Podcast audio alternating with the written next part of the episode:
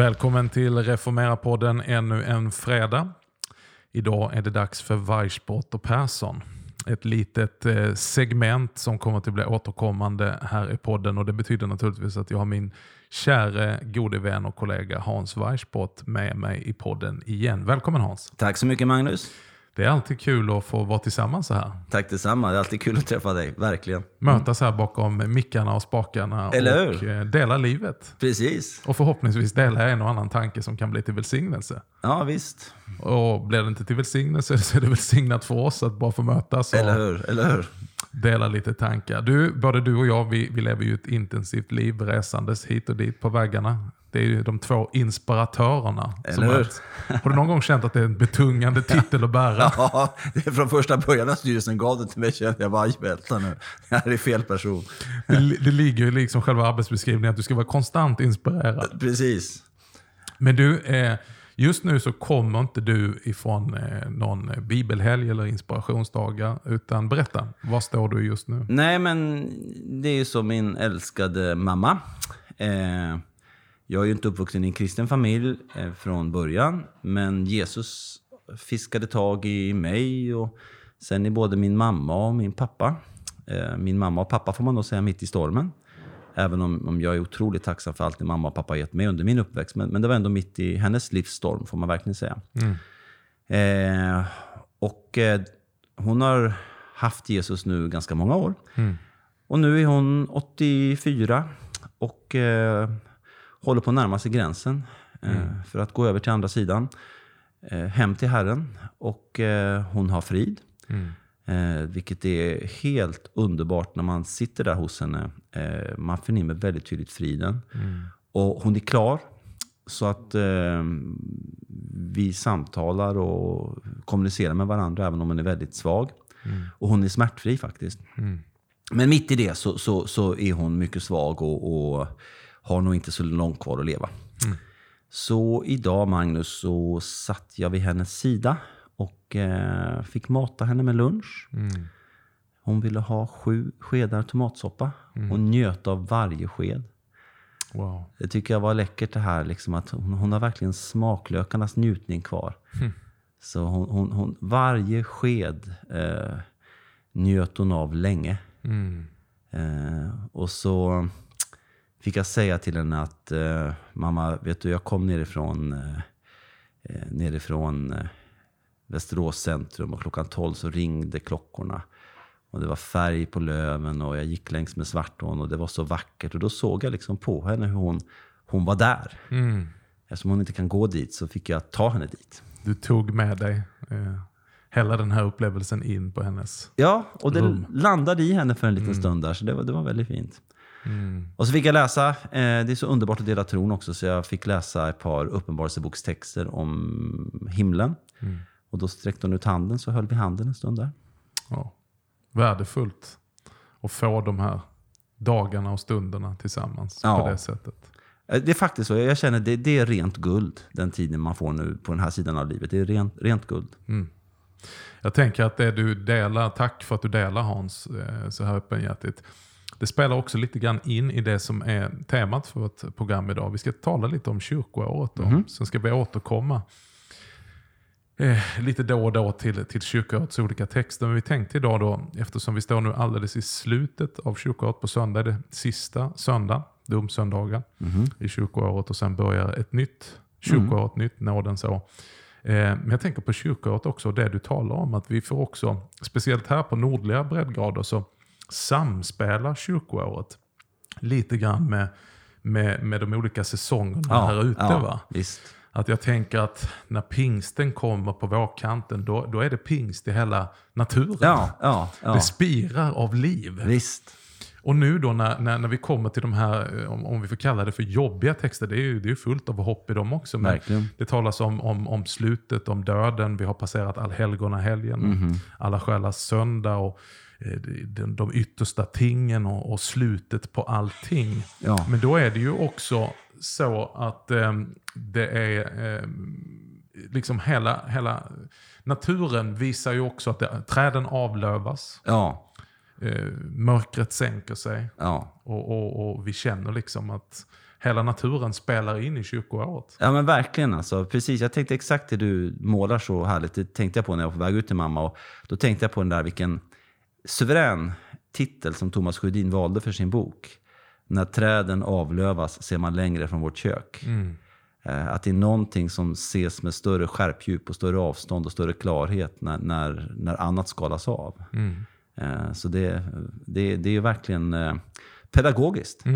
Jag försökte skriva små minnesord kring kyrkoåret eftersom jag visste att vi skulle prata om det. Ett av de orden jag skrev var just det där pedagogiskt. Och det är ju naturens pedagogik du talar om där. Precis, och det är ju en väldigt... Det är för mig en, en karta som hjälper mig att orientera. Jag tänker ibland, eh, jag är ju så eh, materialistisk höll jag på att säga.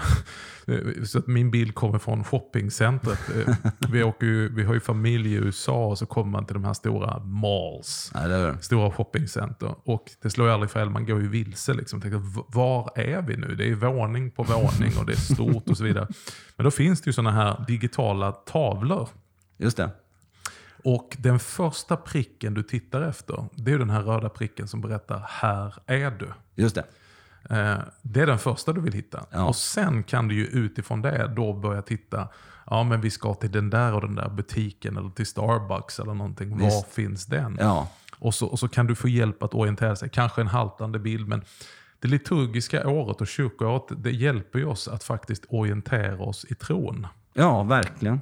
Och, och fördjupas och att följa ett skeende och en berättelse. Ja, visst. Och jag tänker på det här är du också, lite komplement, eh, eller en parentes kanske, men, men jag tycker det är så suveränt det där Magnus Malm lyfter fram i sin bok Vägvisaren, det här eh, hur Herren för oss till sanningens punkt. Med koppling till just detta, eh, att, att på något sätt, eh, när den helige ande kommer till oss så börjar han ju just med det, att visa oss var vi är. Eh, Så, så det, och det, är- det är ju djupt befriande att det får börja där. Ja, för vi, jag menar, det ligger väl i tidsandan också. Jag tror att det allmänmänskligt ligger i människan att vi är så upptagna av var vi borde vara eller var vi ska. Ja, Men att faktiskt ta utgångspunkten, här är du. Det är här du är, låt oss börja där du är. eller hur? Istället för att liksom bara hålla på och fantisera att ja, men jag borde nog varit någon annanstans. Ja, men här är du. Nej, och det där, det där, det där är, nu ska vi inte spåra för långt på det här, men, men bara säga en sak om det. att Det där tror jag är en gåva som den helige Ande ger oss, sanningens ande, eh, som jag tror kan vara lite sådär, att man inte riktigt eh, ser rikedomen i det. Eh, för det grekiska ordet för sanning, aletheia, betyder bokstavligt översatt det som inte är dolt. Och jag tänker att det den helige Ande gör med oss är på något sätt, här är du både plus och minus. Vi har ju både den gamla och den nya människan. Tyvärr så är min gamla människa en plåga varenda dag. Eh, kommer inifrån mig. Och, och då kan den helige Ande ofta för mig visa, peka, inte minst via Guds ord, som varnar, tröstar, lär och förmanar oss på nådens grund. Visa mig liksom på, på kanske någon person jag har en väldig aversion mot. Eh, något annat som liksom är en, är en riktig mörk punkt i mig. Inte för att binda ner den, utan för att den ska komma upp. Den ska koka upp så jag kan lämna över den till, till, till, till Fadern.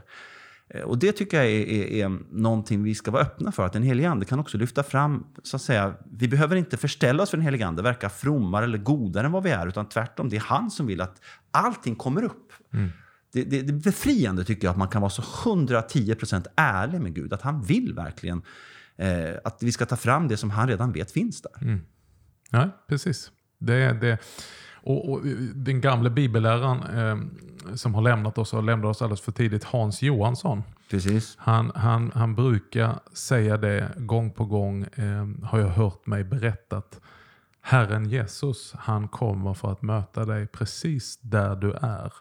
Inte där du tycker att du borde vara. Eller hur? Det där är så... Det där är så vi, för mig konkret, om man ska ta någon konkretion bara av det här. jag ska inte spara för långt för det här, men en konkretion på det här. Det är ju liksom att jag kan vara ute och gå på en bönevandring. Eh, bönevandring. Men jag går ut på en promenad och så, så på något sätt det kommer Gud. Ofta har jag lätt att be när jag går. Eh, och då plötsligt så kan jag bli påminn om någon person då jag har en aversion mot. Det händer säkert aldrig Magnus Persson, men det händer Hans. Weissbrot. Jag vet inte vad du talar om. Och vilket fall. Men då är det precis som att den heliga ande säger kom an. Och så får jag skälla ut honom inför Herren på något sätt. En stund.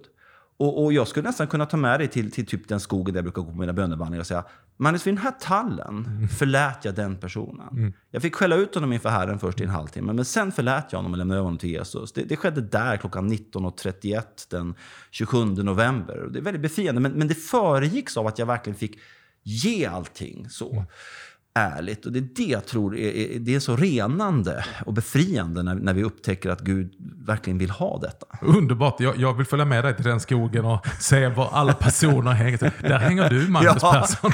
Och där borta? Nej, skogen, nej, nej, nej. skogen är full av... Skogen är full. Nej, men underbar bild. Ja, Fantastiskt. Ja. Du, eh, efter jingeln här så ska vi ta oss an kyrkoåret. Precis, så var det ju. Vi kommer tillbaka.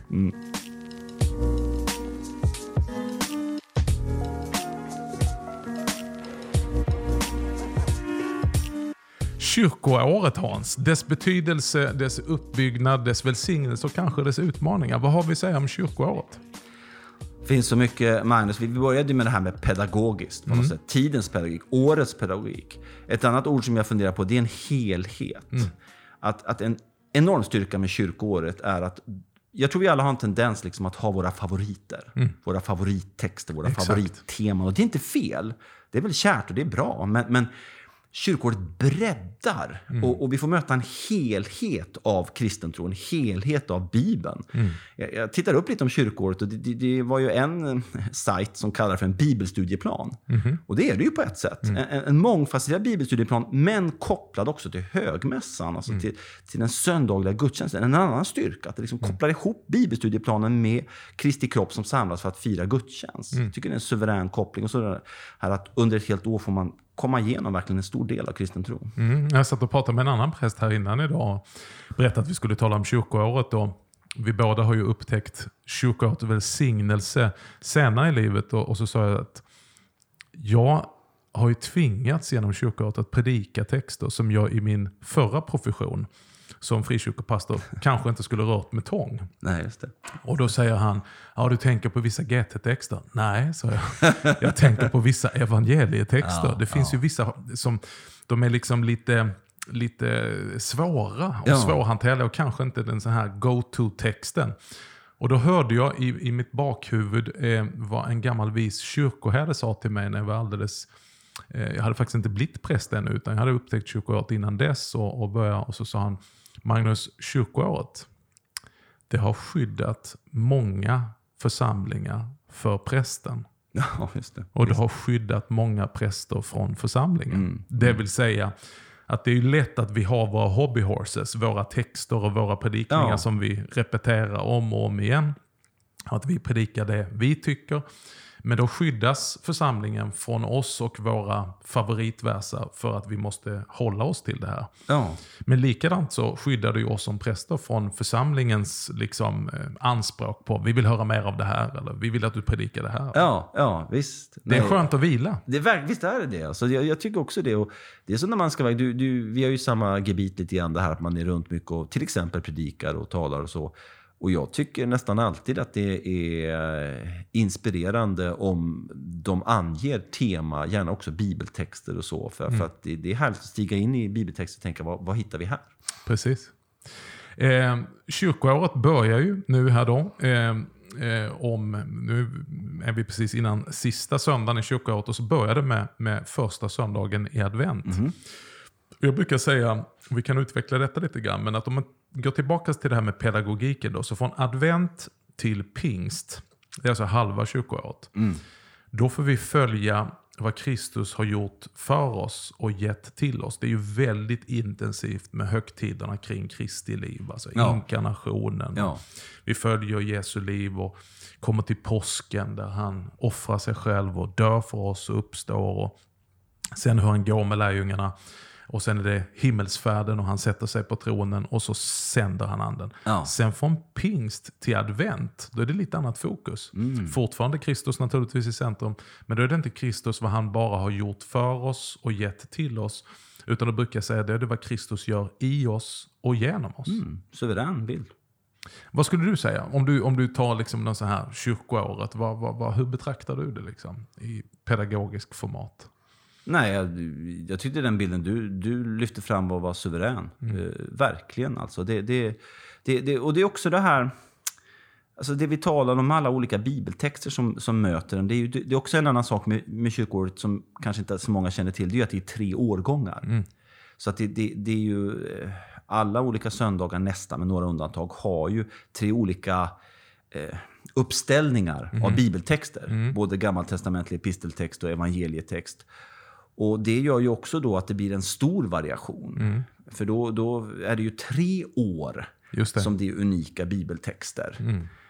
Och det tycker jag är en enorm styrka. Man blir utsatt för en stor del av Bibeln. Ja, ja precis. Det, det, det är same same but different. Alltså Eller hur? du angriper de här olika teman eller vad man ska kalla det för. Nu, nu är inte jag alltid, om det är någonting som jag ibland kan vara kritisk till i kyrkoåret, om man får lov att säga det, så är det ju de där temana som har kommit till i efterhand. Ja, ja På vissa söndagar är det klockrent, precis. andra söndagar är mindre klockrena. Ja, ja. Säger Magnus Persson. Ja, eller? Jo, men och inte minst kanske när man kommer till de här olika gröna söndagarna, Ja. Mm. växtsöndagarna som du beskrev på andra halvan av kyrkåret. Då, då blir det ju många små individuella teman. De kan man ju tycka lite olika om. Liksom. Mm, Men, men precis som du säger, du har, du, du har det lite, jag vet ju, du är ju hockeyfan eh, Hans. Så det är ju lite som att ha, det är samma lag, va? men du har första femman, andra femman.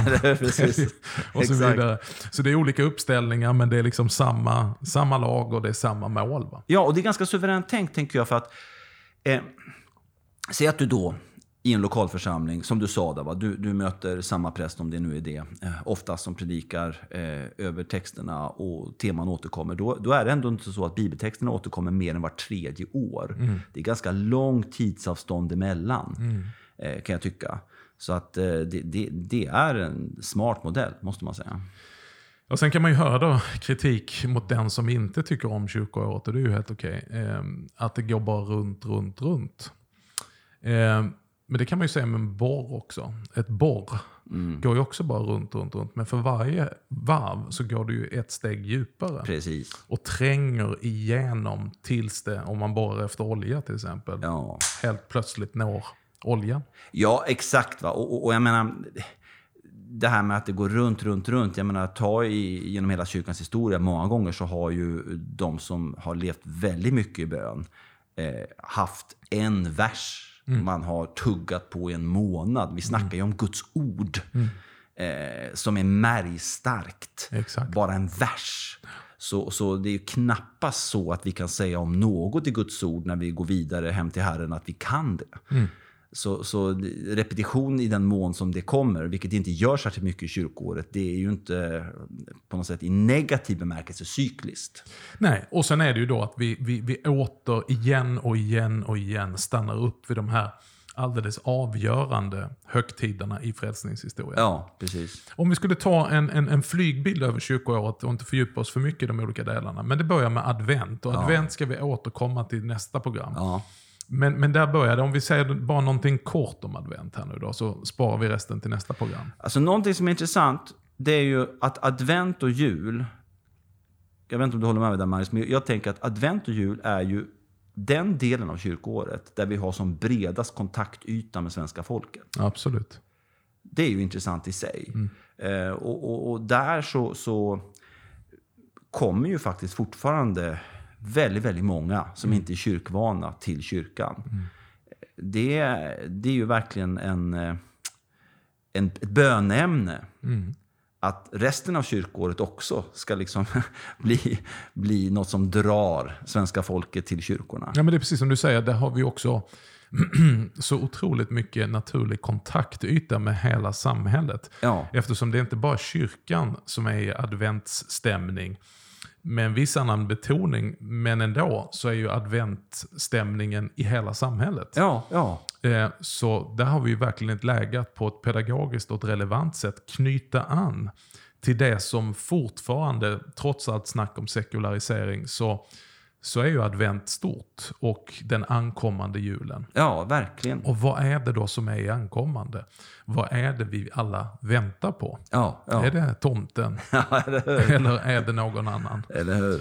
Eh, men om vi går vidare, vi ska återkomma till advent och, och gå ner lite i texterna eh, i ett senare program. Men eh, sen kommer vi förbi julen och så går vi in då, där först så firar ju det, det sekulära samhället nyår. Vi är ju redan tidigare med ett nådens år. gjort det precis. Men då kommer vi in i epi, Epifania, Mm, alltså uppenbarelsens tid. Uppenbarelsen, precis. Vad kan vi säga kort om det då? Vad, vad, vad är det viktigt i den tiden?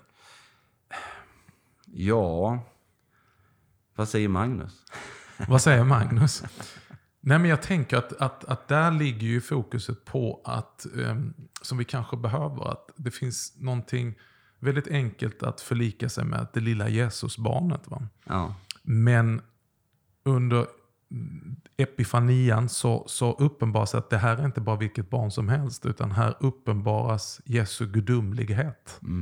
Eh, här får vi se med början egentligen redan när, när männen från Fjärran Östern kommer. Så kommer de inte för att bara fira vilket barn som helst, utan här, här, är, här, kommer, här börjar uppenbarelsen sippra igenom egentligen redan på julnatten med änglarnas sång. Och vi kan dra det hur långt ja tillbaka. visst, visst. Men genom hans olika under och hans olika uppenbarelsegärningar där tidigt i januari så visar han vem han verkligen är. Ja, amen, amen. Gud och människa på samma gång. De är ju fascinerande gestalter, alltså magerna. Just det. Som det står på grekiska, från Anatolon, från soluppgången eller från, från östern. Eh, och just det här hur Gud kommunicerar är ju fascinerande också. Att han, han, han kunde uppenbarligen tala exakt deras språk. Och, och drar dit dem genom stjärnan då. Eh, och, och en annan fascinerande detalj där tycker jag, eh, av många, det är ju kraften i Guds ord. Alltså när, en hel del messianska profetior var inte folk övertygade om hur, hur de skulle uppfyllas. Framförallt inte eh, folket, så att säga. De skriftlärde hade mer koll fast de inte förstod att Messias skulle komma två gånger. Eh, men just det här när de kommer till Jerusalem och, och de är helt kristallklara på att ja, han ska födas i Betlehem. Mika 5, vers 2. Han ska födas i Betlehem. Och, och det stämmer ju. Och han föds verkligen i Betlehem. Alltså hur, Guds ord förkroppsligas, blir kött och blod.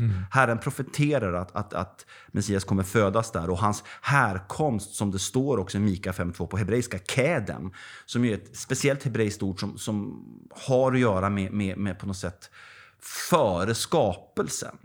Han som föds i Betlehem, den lilla bebisen, han, han är från före allting skapades. Eh, och så hela Beit Lechem, brödhuset, och där, där, man, lammen växte upp och fåren som skulle offras som slaktfår i templet. Där, där kung David var kung inkognito. Eh, alltså han var kung, men det var få som förstod att han var kung, precis som när Jesus föddes där. Och så dras de dit. Och jag, jag älskar det här att skriften blir kött och blod. Ja, det är fantastiskt. Och, och hur det är förebildat i Gamla Testamentet. Jag tänker på David och hur han hämtas från ängarna i Betlehem Ja, ja. till att bli den mäktige kungen. Va? Som egentligen bara är en förebild, för därifrån ska vi hämta den verkliga kungas kung. Precis. Där kommer han. Eh, och också hur Gud arbetar genom det fördolda. Vi hade ju inte lanserat, ursäkta om jag är lite slarvig nu och, och talar om en produkt, men tänk om du och jag skulle lansera bara världens uppfinning. Vi har jobbat på en produkt som kommer förändra hela världen. Ja. Vi hade ju liksom tagit in Micke Bindefeld ut med röda mattan, liksom champagne och snittar och bjuda in alla kändisar och få alla paparazzis där och så vidare. Man vill ju ha en lansering. va? ja. Men Gud lanserar världens frälsning. Det är ingen inbjudningslista. Nej. Det är in the middle of nowhere. I en övergiven, vad ska vi kalla det för, grotta, stall, precis. eh, boskapsplats. Ja. Det är inte plats för dem i hotellen eller vandrarhemmen. Och de enda som kommer dit, det är herdar som just i, i det, vi kan ju tycka det låter lite gulligt, men det var ju nedersta samhällsskiktet. Verkligen. Verkligen. Som kommer dit genom en uppenbarelse av änglarna. Ja. Och dessa magiker från fjärran Ja. östern. Liksom Ja. ledda av Gud. Nej, alltså, och det, det, det du lyfter fram tycker jag, det, det, det där är så trostärkande. Och, kan, någonting som slår mig liksom, just kring det här med jul, epifania och så vidare. Någonting jag känner ofta som, som predikant då, där man är extremt bristfällig. Men man, man får be att, att Herren i sin nåd låter det bevaras i människors hjärtan, det som var värd och att andra blåser bort. Du känner ju igen detta. Men, men någonting jag känner väldigt tydligt, det är att inte sagifiera jul och epifania.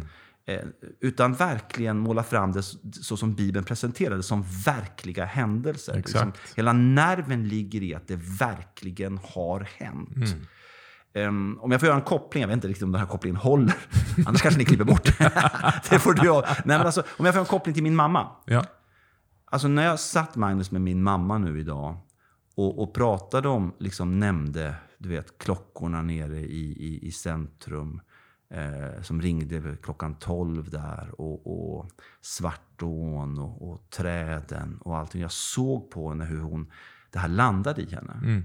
Så landade ju henne just för att det här är inte en saga och en myt, det här är en verklig värld. Hon vet att den här, den här finns. Hon, hon har vandrat där på riktigt. Och Jag tyckte det blev en sån härlig koppling sen när jag började läsa texter, Uppenbarelsebokens himmelstexter för henne. För det är lika mycket en värld på riktigt. Och jag kunde uppleva den helige ande kom in i det till mamma och mig där vi satt där, hon så nära gränsen. Med den totala friden hon är i. Liksom. Hon är på väg till en verklig värld. Bibeln handlar om det som är på riktigt. Och samma sak här nu med inkarnationen och Jesu födelse. Liksom. Det, det, det, det handlar om någonting som är på riktigt. Det är kött och blod.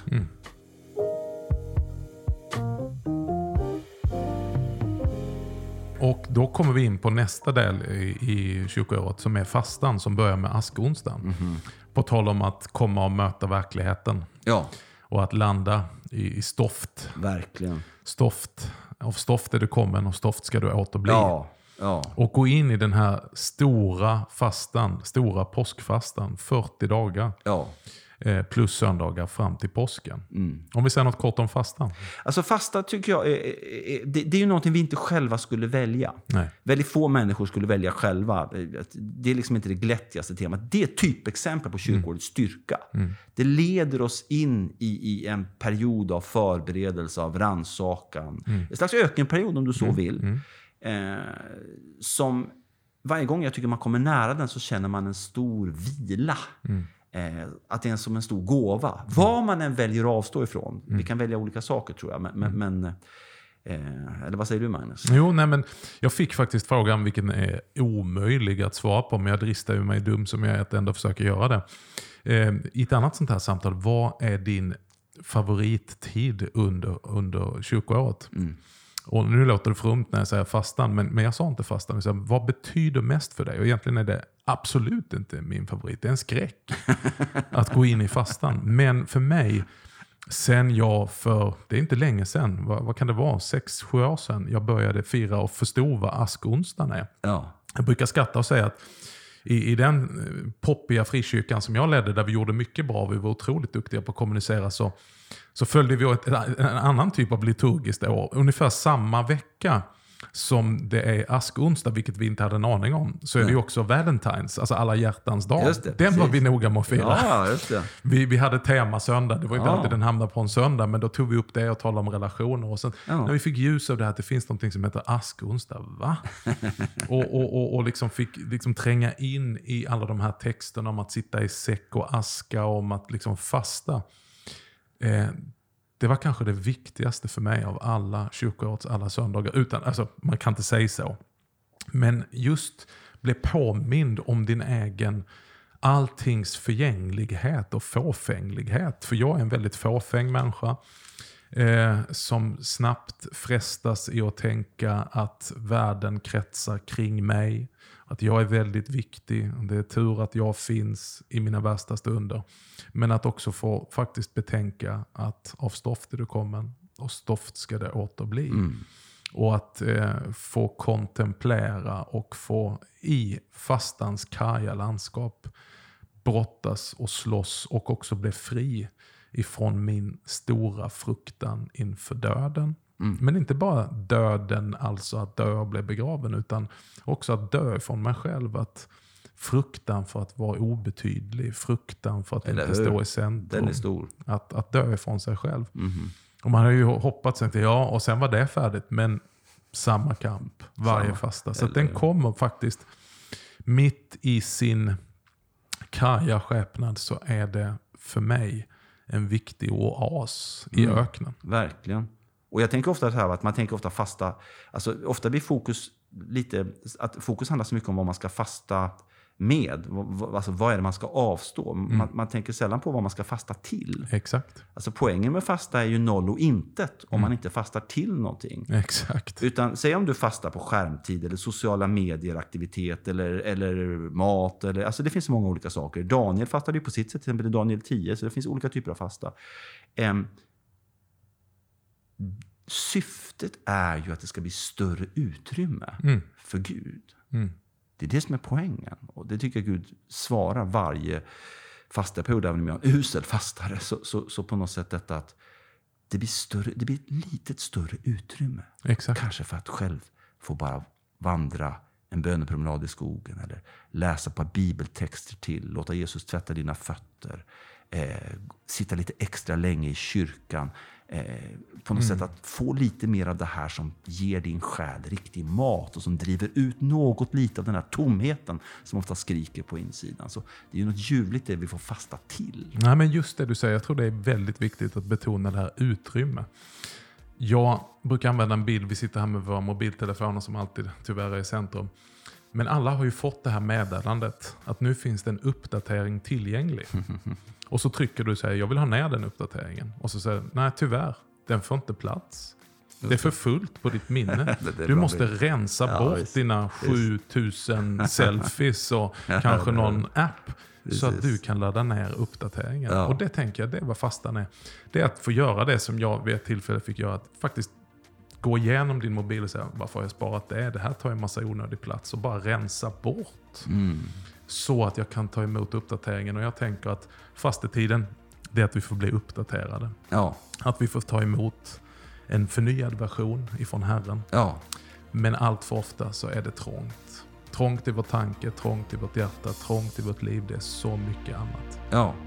Men du, nu är det trångt med vår programtid. Ja, men det var en excellent bild här. Ja. Väldigt bra avslutning. Vi fortsätter eh, på kyrkoåret och ska också landa och tillsammans med er lyssnare gå in i advent. Hans, det är en fröjd att få sitta här tillsammans med dig. Helt ömsesidigt, det är väldigt roligt. Och det är en fröjd att ha lyssnare också, för vad skulle vi göra? Ja, vi hade i och för sig haft trevligt att sitta Det och hade vi prata verkligen, själv. det brukar vi ha. Men, men, men en, en, en, en, ett förhöjande värde det är att ni lyssnare följer oss och eh, hakar på fortsättningen nästa fredag. Tills dess så önskar vi er trevlig helg och Guds rika välsignelse.